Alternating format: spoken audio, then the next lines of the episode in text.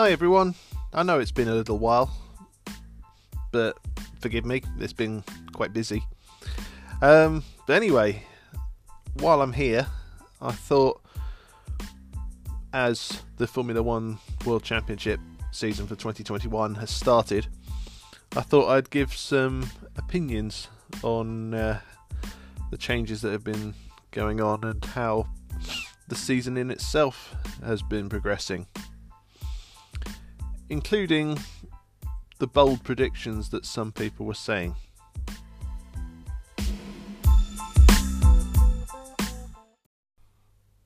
Now let's get one opinion clear straight away. Not do not do I think for one minute that this Formula One season has been boring. Far from it. It's nice to have a championship battle between a driver from the two front teams. In this case, being Mercedes and Red Bull, and the drivers in question being Lewis Hamilton, Sir Lewis Hamilton, as he is these days, and the rising star Max Verstappen. Mind you, I say rising star, it feels like he's been around for ages, considering he's been on the Formula One grid since 2015, and he was 17 at the time he made his debut, and here we are, six years later, and uh, he's uh, now in a car that can potentially fight for the World Championship. But I will say this about the current F1 season, current at the time of recording. During pre season testing in particular, there were predictions centered around people believing that because of the low rake concept that Mercedes have adopted um, since the uh, turbo hybrid era came in, in fact, that uh, the aerodynamic changes intended to curb the amount of downforce produced from 2020 to 2021 as a force majeure measure due to the COVID 19 pandemic. It keeps coming back to COVID, I don't know. But anyway, there was a belief that Mercedes had been humbled because their car didn't seem to work in pre season testing because of the perceived problems with their low rake concept. For those of you who aren't technical, by the way, the rake, in simple terms, is the difference in height of the floor of the car front to back. In other words, the back of the car is higher off the ground than the front. But anyway, back to the topic.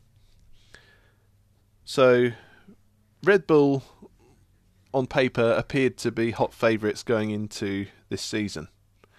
And pace wise, they seemed to live up to it as uh, Bahrain came in.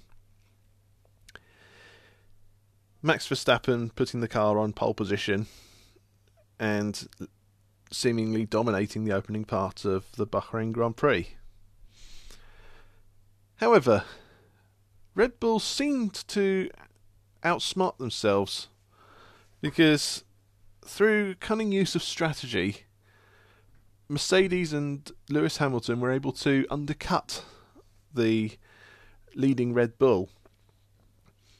And through the rules of track limits, which played no part in uh, the outcome, even though there was some inconsistency on the part of enforcing the track limits. But anyway, through Verstappen being off track when he made an attempt to pass Hamilton with two laps to go, he was ordered to cede the position back to the reigning world champion and uh, never got the chance to retake the position once uh, he had given the position back. And then we have Imola. And it would appear that Red it appeared that Red Bull had dropped off the pace relative to Mercedes because Lewis Hamilton had taken his first pole position of the year. But then came race day, and the rain arrived at Imola for the first wet Grand Prix at Imola, quite probably since, by my reckoning, although people will probably let me know otherwise, 1995. However, with the Red Bull handling better in the wet conditions than the Mercedes, Verstappen was able to take the lead, and uh, especially after Hamilton made a rare unforced error that initially put him a lap down until a late safety car, which enabled him to get back on the lead lap and recover to second. Uh, Verstappen was able to take a dominant victory. But that being said, Portugal and and the most recent Grand Prix at the time of recording, Spain, they have not lent themselves particularly well to potential hopes of a close championship battle at the moment, he says. And that's because Lewis Hamilton has matched his best ever start to a season in his career in Formula One. Because matching 2015 in the first four races, he's got three wins and one second place. But uh, Verstappen, agonisingly at the moment, although I hope I'm proved wrong, he seems to be dropping further and further behind. But there's always hope for a close but championship battle, which is the the main thing that I look for from an entertainment perspective, at least.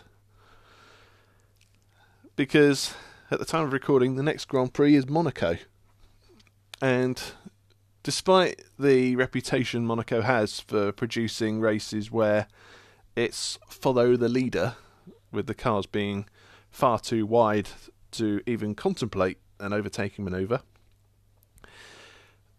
It does have a tendency sometimes, sometimes, to produce an unusual result. So, I would I would say that Red Bull are quite likely to be favourites going into the next Grand Prix, at least for Monaco, anyway. We'll we'll see how it pans out, but that's my hunch at least.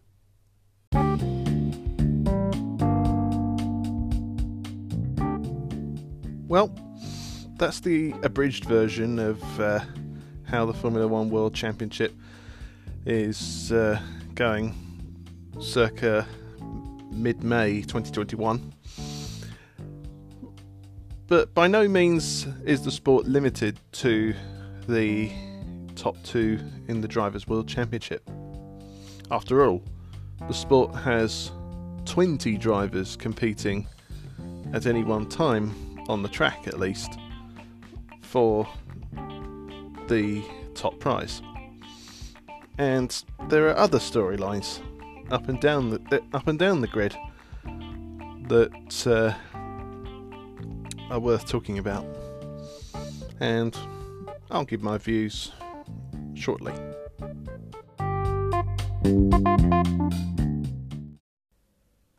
If we cast our minds back to the end of 2020, before the second Bahrain race last year, I mean, people were reeling at the seeming injustice of Sergio Perez, Checo Perez as he's nicknamed, being off the grid through no fault of his own while he was in the form of his life, having been shown the door by the team that, uh, through his efforts to put them into administration in 2018, helped to save. And yet, with that victory in the 2020 Sakhir Grand Prix, charging from being last on lap one through to first at the end of the of that chaotic race. Sergio Perez found himself as a man in demand. And uh, yeah, he found himself in the slightly unenviable position of driving the second Red Bull. Are Red Bull doing the same tactic as Monaco, not Monaco, um, Benetton did in the mid 1990s, putting all their eggs in one basket for the lead driver and just having the other driver drive the second car? Who, who knows? But on the surface, at least, it appears that that second Red Bull seat may be uh, unenviable. Let's say. I mean, yes, on one on the one hand, it's great that Checo Perez is in a car that's capable of fighting at the front consistently. He's been long overdue that, frankly. But at the same time, when the gap between himself and Max Verstappen is as big as it is, frequently it's more than half a second, then you must wonder what Red Bull are doing that's putting the second car at such a disadvantage. But on my side, it's just speculation the ones who know the best are those in Red Bull racing at the moment. After all, we saw through the uh, floundering efforts of initially Pierre Gasly and latterly Alex Albon that uh, let's just say it's not exact. It doesn't exactly pe- appear equal in the Red Bull stable because both of these drivers, as shown by Gasly's victory at Monza in 2020, neither of them are slouches. But they're being made to appear slouches by having Verstappen in the other car. And it's clear that Red Bull have him in very high demand. And of course, it's not helped by the fact that Red Bull aren't exactly the team that has the best reputation for being supportive of young drivers who need to coin the phrase an arm round the shoulder technique to help them get the best out of themselves. A supportive environment, in other words.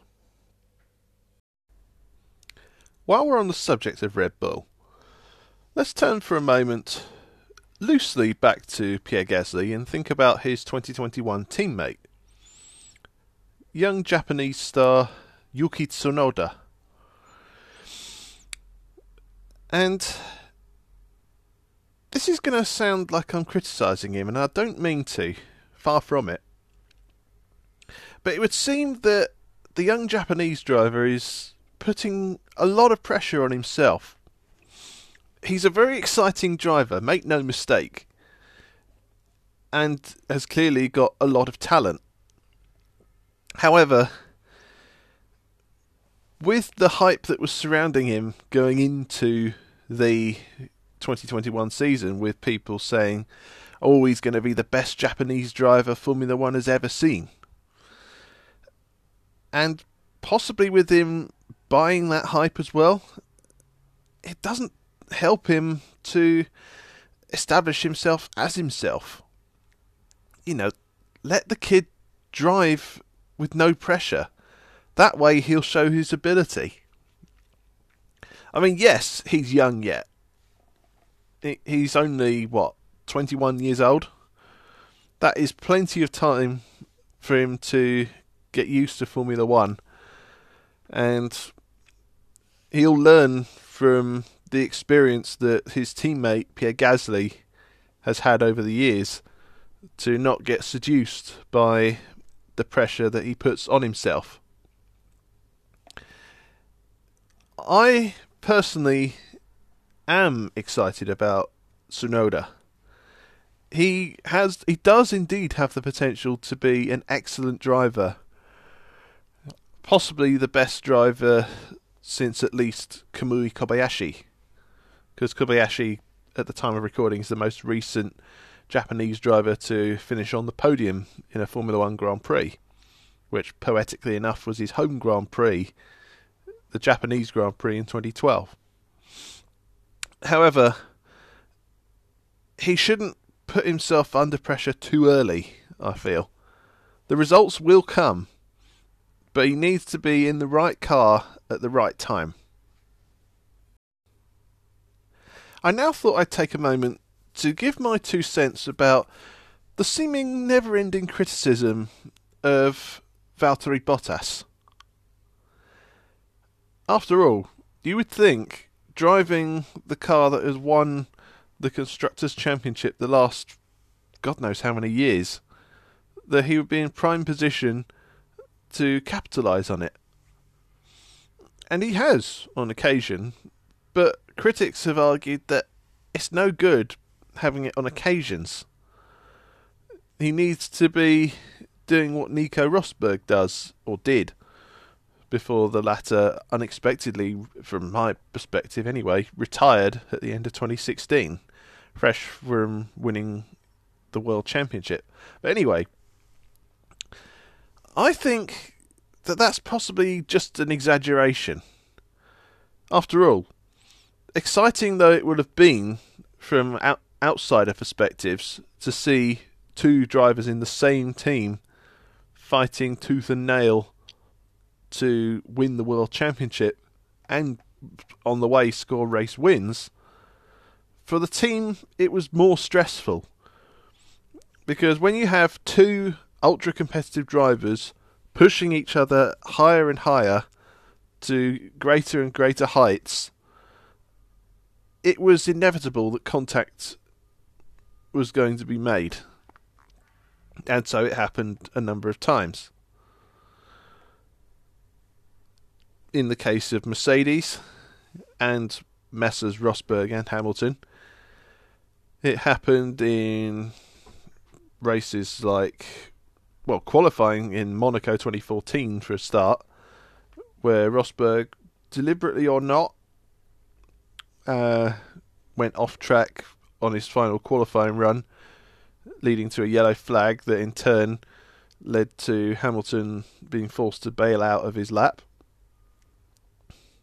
Then we have Spa 2014, where Rosberg, in a clumsy attempt to uh, re overtake Hamilton, having squandered pole position, touched with his teammate and uh, caused Hamilton to pick up a puncture, which led to his failure to finish that race. Then we have USA 2015, where Rosberg felt that Hamilton pushed him wide at the start of the Grand Prix and w- was less than impressed as a result, leading to the uh, meme of hats being tossed between them, let's say. And then we come to Spain 2016 and Austria 2016. I'm including them both together because, again, it was the two drivers battling up front and colliding. Spain was probably the worst for Mercedes because, as a team, few things are more frustrating than the two drivers at the front of the field in the same team taking each other out. You know, from a neutral's perspective, it was great to see the two cars that had dominated the year and would dominate 2016 taking each other out in a moment where from my perspective anyway, both drivers were equally at fault. Rosberg knew that he had made a error with the st- steering wheel settings on his car, so he was in, in an incorrect power setting, meaning he was significantly slower than Hamilton through turn three at Barcelona. And in turn, Rosberg crowded Hamilton overly aggressively towards the inside. I mean, the old motorsport saying is you can't win a race on lap one, you can only lose it. And that turned out to be true. Because when Rosberg crowded Hamilton to the inside, it put him on the grass, and in turn, Hamilton out of control spun and hit his teammate, and they both ended up in the gravel and very embarrassed. As for Hamilton, it could be asked, why did he go to the inside? Rosberg was leaving more space on the outside than the inside. And in turn, when he saw Rosberg aggressively crowding to the inside, why didn't he back out and use the undercuts or switchback to try and out traction Rosberg out of turn four in the run down to turn five? But hey, who am I to question the minds of two world champions? But that's besides the point. This is precisely why Mercedes are perfectly happy with having Bottas in the other car because it takes away that inter-team conflict. The team are only interested in the constructors championship. They're not bothered about who wins the drivers championship. All they care about is them doing the best they possibly can in the constructors championship which, given the success, the, un- the unprecedented success that the team has had since 2014 with the implementation of the turbo hybrid regulations that are currently, circa 2021, in place since then, they, they were more likely to win the Constructors' Championship than any other team, as long as the drivers did their part in keeping things clean. Having said that, the battle between Messrs. Rosberg and Hamilton did produce some incredibly exciting racing. Possibly the standout for me being Bahrain 2014, the so called duel in the desert. Because the two of them were battling up front for the lead. Fans complain constantly, and had complained at the time, that it was all good seeing battles down the order. But if the driver leading the race was unchallenged, where was the entertainment? With Bahrain 2014, that was not the case. Because aside from pit strategy, both Mercedes were less than a second apart from each other. With Rosberg seemingly having the edge on speed, but being unable to pass through immaculate driving by Hamilton because he was always able to put his car in the right place at the right time to prevent Rosberg from staying ahead for too long. And through his use of his right foot on the brakes, being able to brake his left foot on the brake, sorry, because they left foot brake mostly in Formula One. But anyway, through master through mastery of his feel of the brakes, he was able to brake just late enough to keep Rosberg behind and also stay ahead and ultimately win. You know, it was a thrilling race.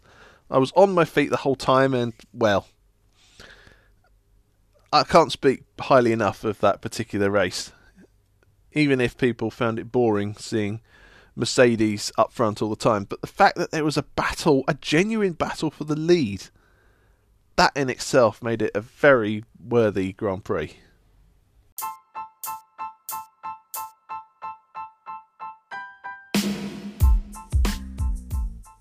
I could go on, but I think for now I'll leave it there. Thank you everyone for listening once again. I apologise for such a big gap between podcasts, but I will say this about um, the end of this one, unrelated to anything I've been talking about already. Obviously, with restrictions being eased at the time of recording, that doesn't mean we should be complacent. Always, always wherever possible, get yourself tested. Make sure that you're continually testing negative for COVID 19. At the time of recording, I've just taken a LFT, lateral flow test, and I'm happy to say that it is negative, and I shall be reporting the number when I have completed recording. The, the more testing is done and the more people that get vaccinated, the quicker we can return to normal. I hope you've enjoyed listening to this latest podcast. I shall see you next time. Stay safe, maintain morale, and I'll see you next time.